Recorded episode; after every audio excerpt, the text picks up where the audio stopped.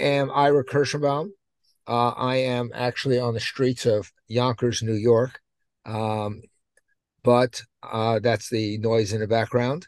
Um, we have a great uh, article today and a great group of people to to present it. Um, I will sh- I will uh, share my screen right now and show that article. Um, let me just do that. Um, this is this is Joey, of course. Um, here it is: virtual reality in medicine. A systematic review of current applications of VR and potential applications to pediatric orthopedic surgery. So I'm going to start off. I'm going to uh, ask Jessica because you're the lead author here. What was the uh, impetus for this study? You know what for this uh, review? Um, what was on your minds, and what did you think you were going to find? Yeah, that's a great question. Um, so Nate and I worked really closely together on this project, and it was actually something we came up with uh, just sitting around one day talking about different ideas. Um, we're both working on our own individual thesis uh, for medical school, and we kind of came up with with this idea. I was working in pediatrics; he was working with virtual reality. So we said, wouldn't it be interesting if we could combine these two ideas that we were working on? Um, so as we kind of talked more about it and talked about kind of where pain management and pediatrics was going um, and just the new technology that's out there we figured okay we obviously need to learn more about what's going on and how it's being used and how it can be used. Um, because we had both had clinical experience that said you know there are these things happening uh, but we can make them better uh, with this new technology that's becoming more accessible and more prevalent. Um, so that's kind of where we where we went with this. Um, in terms of what we thought we would find, we re- we honestly weren't sure. We kind of went into it with kind of fresh, clear eyes of let's just see what we find and and go from there. Um, and Nate, if you want to add anything, please do. Nate, you got something there? Uh, yeah, I, my connection is a little unstable, so I, I apologize if anyone can't hear me. Um, but yeah, so actually, it, funny that we we talked a little bit about Precision OS, um, and I understand the founders on the call. Um, I had been working on a couple of studies that Geisinger's looked at with Precision OS, um, and both of the studies that we were doing were targeted towards uh, an older population. Uh, it was pain control and modulation uh, after total knee replacements, and when Jess and I were trying to find a, a good intersection to work together on a pediatric study you know, one of the things that we brought up was virtual reality is something that I think kids are going to do so much better with um, than our older population because you just see them in front of their screens all day long, every day. You know what I mean? I see every, how many patients have you seen in your clinic where the seven year old is teaching their mom how to use their iPhone? You know, and and the, you got a toddler before they can walk that can unlock their iPad. It translates over into all the different types of tech. So we were finding really great efficacy in older populations with pain relief uh, as a VR as a modality for pain relief. And I said, boy, you know, maybe we'd find even better if we use it with kids because they're going to uh, be way less apprehensive. They're going to be a lot, a lot more um, eager to slap a headset on their on themselves and try it out. Um, and we looked over at the cast room and I, you know, I'm, I'm sure everyone on this call can can speak to how, how tough it can be for a kid in the cast room with the loud noises and the screaming and the crying. It's just a nightmare of an experience for them. And, and every institution has a different way of approaching it. You know, we we have earmuffs in the cast room at my current institution. Some of them will have an iPad that the kids will be used to distractor, but um, never a perfect modality. Um, and that's kind of where the idea came from. We said, well, you know, what what if you slap a headset on the kid a few minutes before you start taking their cast off, and and see if you can really get a great distractor, so that the the noise is away, and you know they're not seeing a saw, and they're not you know seeing their parents. The parents always look concerned, um, and and kind of the first step to the first step to everything that we've done with Dr. Seeley, and to his credit, he's been such a great mentor for us. Is if you have a project idea, you better know damn well what you're talking about. So, first step is do a literature review. we did a literature review and we actually found that there was a pretty big gap with respect to this stuff in pediatric orthopedics. The first literature review was scoping. And then over the holidays, I think uh, maybe a year or two years ago, we said, I think there's enough here for a systematic review. We can point out a gap. And, and that's as good of a summary as I think I can give you. I, I hope my connection stayed stable. Oh, it was great. It was really great. I, you know, what I thought was very interesting. We, we go to the we go to meetings, the academy and elsewhere, and we see a number of uh, VR companies, and they're all talking about uh, the idea of using it for surgical simulation, um, surgical training, anatomic training. But what I thought interesting, what what you guys were looking at, was the patient side of using virtual reality. Uh, ha- have you looked at it? And you know, Mark, uh, could you make a few comments about that? You know, the the idea of flipping it from training residents and training fellows and medical students to to patient applications. Absolutely. Uh, you know, and I think Nate kind of laid out this was kind of the first step of several other projects that are ongoing and kind of uh, rolling out. Uh, at the end of the day, I'm always just looking at how to distract kids, whether it be in my household uh, and or clinic, because uh, I find when the kids are distracted, my life's a lot better.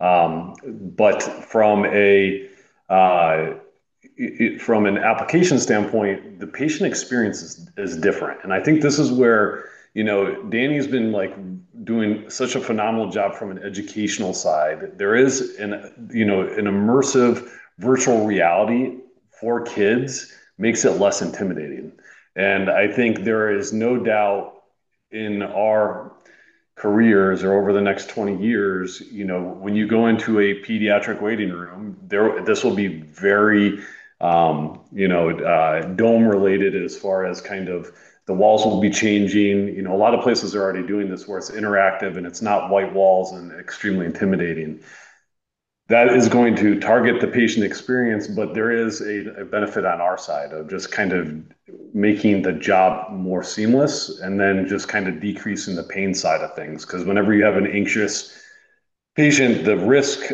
of a procedure you're doing in clinic goes up, whether it's taking a cast off, pulling a pin, or doing some type of lump and bump removal if you do them in clinic. I mean, all that you, re- you require a need a calmer patient to do that with. So what I'm actually very interested in, I think, you know, Danny and others have kind of been targeting is just like what's actually going on up at the top. You know, there is like, you know, the kind of some neuromodulation research that's going on with like fMRI with virtual reality, and it's like showing promising, you know, effects. So there's things that are going on that are just more involved than just like distraction. So there is something that's to this, and I think you know the UCS group and Children's uh, Los Angeles are doing some really cool stuff with just looking how this is impacting someone, and it's not a simple distraction tool. It actually is having some type of you know neurochemical uh, change in the child, and it's just whether it's long term is a whole thing uh, in and of itself. So, so do you save a lot of money on uh, lollipops and candy and ice cream in the clinic? I guess, right? Right, Mark? Well, absolutely. I mean, I think in some of the studies that uh, Nate and Jess kind of reviewed, there's there the patient experiences is better, you know. And I will tell you from when you do this anecdotally, the the families are just, you know, they see you trying to be proactive. And you know the question is is the, does a vr headset versus like an ipad does it change? You know i think it, it's a little bit more cutting edge and yeah. you know as vr kind of evolves it's really you know cool to put them in a different place you know and you can't do that with an ipad just because your peripheral vision is constantly scanning the room. So uh, i think there, there there are definitely things where it gets where I think there's going to be a lot of room for improvement is going to be with the younger, like less than five. Uh, having tried to do you know VR on three year olds, uh, it's just the headset is just too bulky. So there has to be something else, and I know people are coming up with different ways. Um, it's just going to be you know the the next step of evolution of VR uh, to target that age group is really what needs to happen. I think it's great. Uh, any anyone else have any other comments or questions right now? I don't want to dominate. I have, I have, a whole list of questions. I I'd like to throw one in if you don't mind. Um, yeah, please. Mark. You know, this is this is really interesting because years ago, when I was first starting in medicine, I did some work with a company called Steelcase out of Grand Rapids. They mostly do furniture and stuff, but they took a small hospital and on the hallway ceiling to the ORs, they painted a cartoon story. And the orderlies and nurses were taught to tell the children that story as they wheeled them to the OR. And they found a statistical reduction in the amount of drugs and anesthesia that it took to anesthetize those kids. So I think it even would have a cool application there. I'd never thought about it from a patient standpoint. You know, this Oh, sorry. Uh, it, it, might be getting a little off topic, but once again, uh, Nicole Maurer out at UC, uh, the Children's Los Angeles is just looking at the chronic pain. So when you're going and doing like a pediatric, you know, most of my patients get better, but there are certain procedures that you are doing that has the potential to end up in a chronic pain pathway and they're looking at is there a way of kind of you know setting the person up for that status going into the operating room that can kind of change that? And i think it's just a really cool way of uh, you know thinking about it versus just hitting them with more drugs. Um, so. You know i think this this also speaks to a lot of things we don't know about um, what is happening in the brain whether it's through uh, looking at PET scans, looking at serotonin levels, looking at endorphin levels. I mean, something is happening, and there could be great applications in the post-operative experience as well. I mean, what do you guys think about that? You know, thinking about post-op rehab um, and pain, you know, diminishing pain, you know, adding, you know, maybe better than adding Celebrex. You know, I mean, it's something something of that nature you know doing an entire post-operative module uh, on on combination of education fear reduction uh, meditation relaxation. I mean what are your thoughts about that guys You know, Nate, I don't want to steal your thunder. I, I, don't know if it's been published data, but this was one of Nate's projects of uh, in total joint patients of in the post-operative period, slapping a VR headset. And I think what, what were you doing? Put him on a beach, Nate? Uh, yes, sir. Yeah, we we were looking at um, TKA patients. Um, so we gave them the patented lifetime warranty Dr. Michael Suk total knee replacement, and then wait, there's more we gave them a beach experience for their post-operative uh, recovery timeline where they were logging hours on their headset.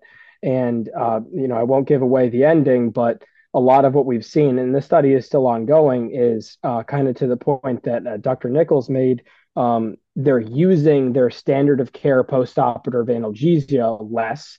Um, their patient reported outcome measures with some of the instruments that we're using are better um, and this again is this is in a cohort of older people. So now you think about the applications across the age spectrum, and um, I can tell you when we were enrolling people, a lot of them were apprehensive and didn't want to try it, and, and they didn't really buy into it. Um, I'm not a, a, neuroscientist. I don't know a lot about fMRI. Um, I have seen the stuff before about how it is a little bit better than a distractor, if not a lot better than a distractor. Um, but I can tell you that um, anecdotally and n equals one in the way I feel about it, um, someone who's less apprehensive, I think, is going to get more utility out of it. And I think you're going to find less apprehension and more acceptance the younger you go. What are the kids watching when you're taking their cast off or taking their pins out? What's actually on the VR? Yeah, so uh, there's a couple different things. So, you know, when you talk about VR, uh, you have role play games, right? So that's actually better for your teenagers. So uh, I have an Iron Man game that I'll have them go and like fly around on.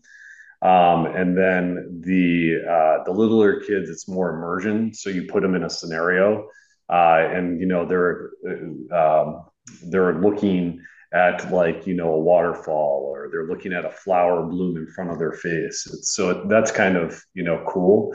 Um, and i think it's just more kind of targeting the age specific things. Uh, but there's probably better ways and you know i would love to send a vr headset home to my my patients that are going to go through a surgery and have them go through what the day is like preoperatively. Uh, and you know then to try to calm down the the um, their nerves. Right now, we send them home with a PowerPoint, but like let's put them in the situation that's that is not as intimidating, and have them have familiar faces that introduce themselves uh, the day before, the, the week before, um, just to go through things. So. You know, I think there's just so many ways you could go with this uh, that is just like kind of cool but are they actually they're they're just watching they're not doing any manipulating any kind of control they're what what they're seeing or are they just doing that as well? Uh, so it depends on so you know if i'm taking off a lower extremity cast you know the, the whole playing of game you're you're using your arms you know so you're you're playing the game you're just not walking around. Um, the littler kids are you know you can reach out and touch with the controller so you can you, you define your boundary. Um, and I think that's some of the more clunky part of it is you have to set that up every time. Uh, so from a patient flow standpoint, you know, you don't, you're, you're probably going to have to set aside 10 minutes for that patient versus a five minute visit. So it's just, it's a little bit more, or you have a child life expert that is doing it for you. So, uh, but it is interactive. It, they're, they're not just sitting there. You know, you, the, the little kids are reaching out and touching the flower and whatnot you know, I was thinking, and I and I uh, I just want to put uh, Danny Goel on a spot here on this and say, you know, I've been involved in episode of care management companies, and I kind of think that maybe VR can replace so many of these um, of care management programs, whether it's uh, Zimmer My Mobility or even SwiftPath, which I helped start. You know, think of you know think of connecting real time, maybe even to other patients in the surgical experience. Uh, Danny, have you guys thought about that in uh, Precision OS? Yeah, before I answer, I think uh, Kevin Plancher had his hand up. Oh, I did not see that. Kevin. Yeah. No, that good good afternoon. Sorry for the delay, um, Ira. I, I'm not as provocative as, as that, Ira. I was curious for Mark is this because PAs and nurse practitioners are doing more interventions and the doctor's too busy? Because I've watched a lot of mentors talk people through things amazingly, but I'm not understanding is where a PA would not have that same compassion or empathy in doing the procedure. So do you feel, Mark, that's why this is a big role for you, or you find even for yourself that it's having. I'm trying to really grasp the lack of. I don't see a 13 year old having a problem cutting a cast or taking a pin off or a total knee patient if I'm the one explaining the whole procedure. Yeah, no, I think that's a, you know really uh, a, thoughtful uh, uh, question. I will say, Dr. Plancher, a lot of this started after you came and gave grand rounds, and you mentioned patient experience and all that stuff. So you do have a, a, a, kind of role in all of this. Um, but you know, so uh, I think the component of anxiety is like, I mean, I think if you if you take care of, it's like picking and choosing your battles and picking your patients. Does every teenager need it? Absolutely not. The but you know, with anxiety uh, fear, all that. It's like who can you pick? Who's going to throw the curveball? And you know, right now I'm doing my my uh, patient reported outcomes and a lot of the screening before they enter clinic, so that I have a hopefully have a better understanding of who that anxiety patient is when they walk through the the door. So approaching them, if I can get those pins out quickly and get them out of the door and get them on their way, absolutely. But you know, I as someone I don't know what's going on, but I feel like my clinics more and more I'm seeing, you know, chronic pain in kids, and it's like this was like unheard of, you know, 10 years right. ago. And it's like, what is going on? And, you know, there's definitely a component of other stuff in the atmosphere. I'll blame COVID. I don't know, but right. there's there's something that trying to predict who that person is. Yes, I can try to coach them through it, but sometimes just getting them out of that situation is what you got to do, and that's Thank you. that's what you're doing. Thank you. It's great to see you. Good to see you too. All right. Uh, Danny, I'm going to put you on a spot again about uh, are any modules dealing with episodes of care management uh, in the works?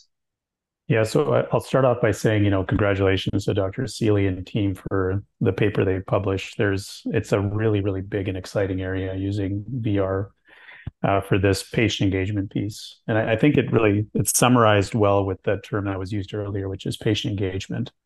And the one thing that uh, we've observed is, and I think everybody on the call who's an orthopedic surgeon that sees patients, is you know if Dr. Plancher is explaining a knee, they'll never tell him that they don't understand. And so we don't know which patient understands and which patient doesn't, and that directly is correlated with their level of anxiety about the procedure. And so, you know, I do just shoulder. So when I explain that I'm stapling their tendon to bone, I don't know if they know what that means. And so that directly impacts their anxiety. And so VR has a role to play in education of a particular procedure from the beginning, as Dr. Seeley mentioned, all the way to the end. The things that we know that are different between kids and adults is they both p- perceive pain very differently. So adults signal pain very differently than pediatric patients do. And the impact of VR is an attempt to trigger those different neural pathways. And they don't understand it very well just yet to say why it actually works. The one thing that we do know about VR is that it's not just distraction, it's active engagement, completely active engagement. So they can't do anything else besides participate in VR.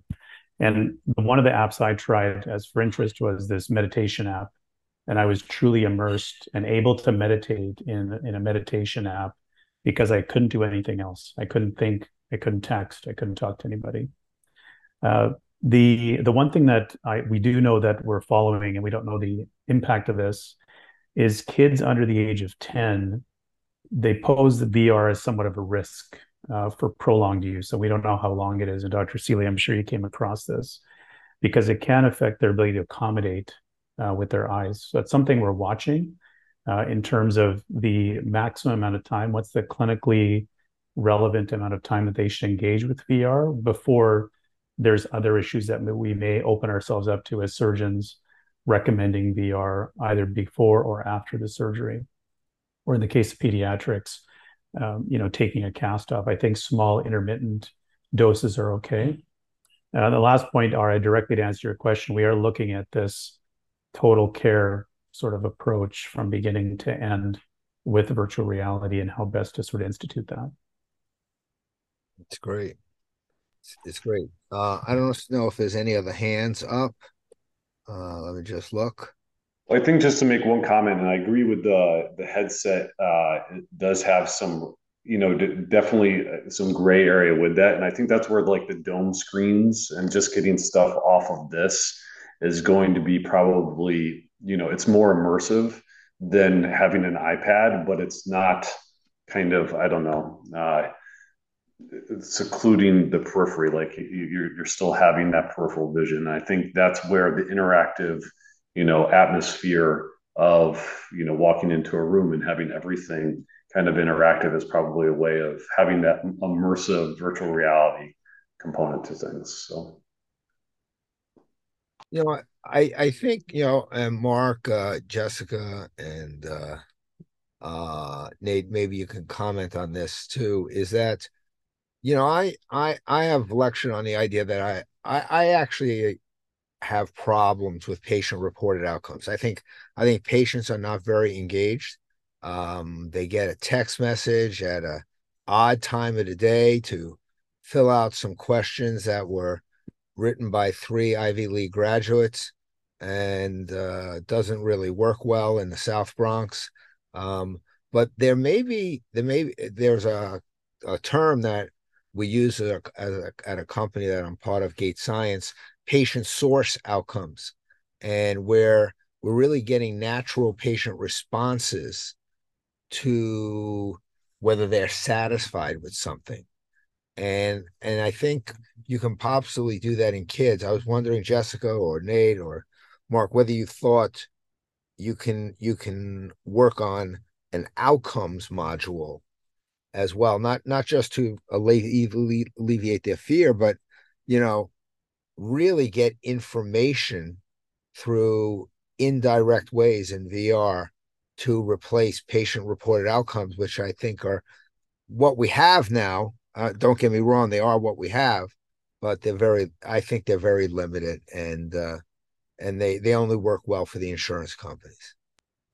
So I, I, don't have an answer for this, but I think kind of what Danny was talking about is like, is there a way of rolling this up into a, a, a fully inclusive thing? You know, just like what uh, Precision OS has been trying to do with kind of retention of the learning environment of a procedure, right? That there is a component of retention of what we start out with. Do they understand the process and are they getting this? Uh, so I think there is probably a way of doing that, you know, and uh, it, it, I don't know if you're ever going to fill a questionnaire off on it, but I probably there's probably ways of doing some form of module, uh, consistent modules, just like you do your physical therapy. You're doing this to just provide that real time feedback on a platform. So, what are the interesting things you found during this this whole analysis of of where where this is going? Okay is there any any anything that we have missed so far? Um, you know, what's what's the what's the real future of this? And explain more about the, what you call the dome, you know, um, effect. Yeah, no, I think the um, I think it's gonna, it's going to continue. I think as the uh, platforms or the technology advances, like I don't think we're always going to be wearing that headset, and Danny could probably elaborate more on that. Um, I think that's going to continue to evolve, uh, and I think it's going to be something you can do quickly, uh, just like you can throw an iPad here. It's a, there's a little bit more setup. Right. But you know the dome screen is just like it's essentially you've all walked into a, an IMAX movie theater where everything around you is you know, uh, an immersive virtual reality. Um, and you're, uh, so I think that's a way to tackle little kids. Um, and I think that's making a traditional clinic uh, room a little bit more tolerable. It's just very expensive. Um, but maybe it's a procedure room in the in the future. Who knows? Um, but I think just kind of what we're talking about with continuing doing something like this throughout a patient's stay uh, or a patient's uh, progress, I think that's going to be stuff that we can do, and I think it, it will be a way to check, you know, uh, in on a patient, um, whether it's through the metaverse or whatever. But I think there are opportunities that we have not fully exhausted, and I, think I, am excited to see where this goes over the next 10, five, 10 years. You know, I think it's going to continue to evolve. I think there may be a role for some of the residents to get up off their chairs and on the from the computer and actually get into the VR headset and talk to the uh, to the patients once in a while. That's my it's my little dig on the on the the residents in front of the computer all day. Um, but I think this is this has really been been such an exciting exciting area. Um, when we invested in the Precision OS, uh, we didn't know what to expect, and it really kind of blew us away. And we're just we're just scratching scratching the surface of this. Um, you know, I, would like uh, to hear a little bit more from Jessica and Nate about you know some other applications that that are in the works, if you have any.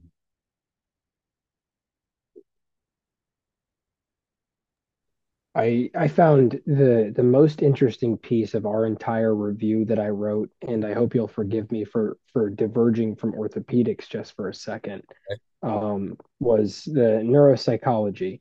Um, there's a, a really interesting paper, two interesting papers actually, that they used virtual reality to help kids Um, one, um, kids with eating disorders to mm-hmm. kind of coach them through a better body image.